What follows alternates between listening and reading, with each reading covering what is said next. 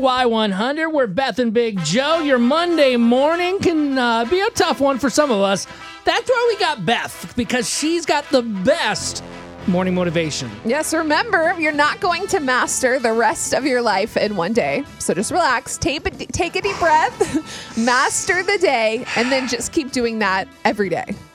I think that's something I can do. Yeah, fresh start every day. Try to conquer that one and, and keep moving on. Keep on trucking.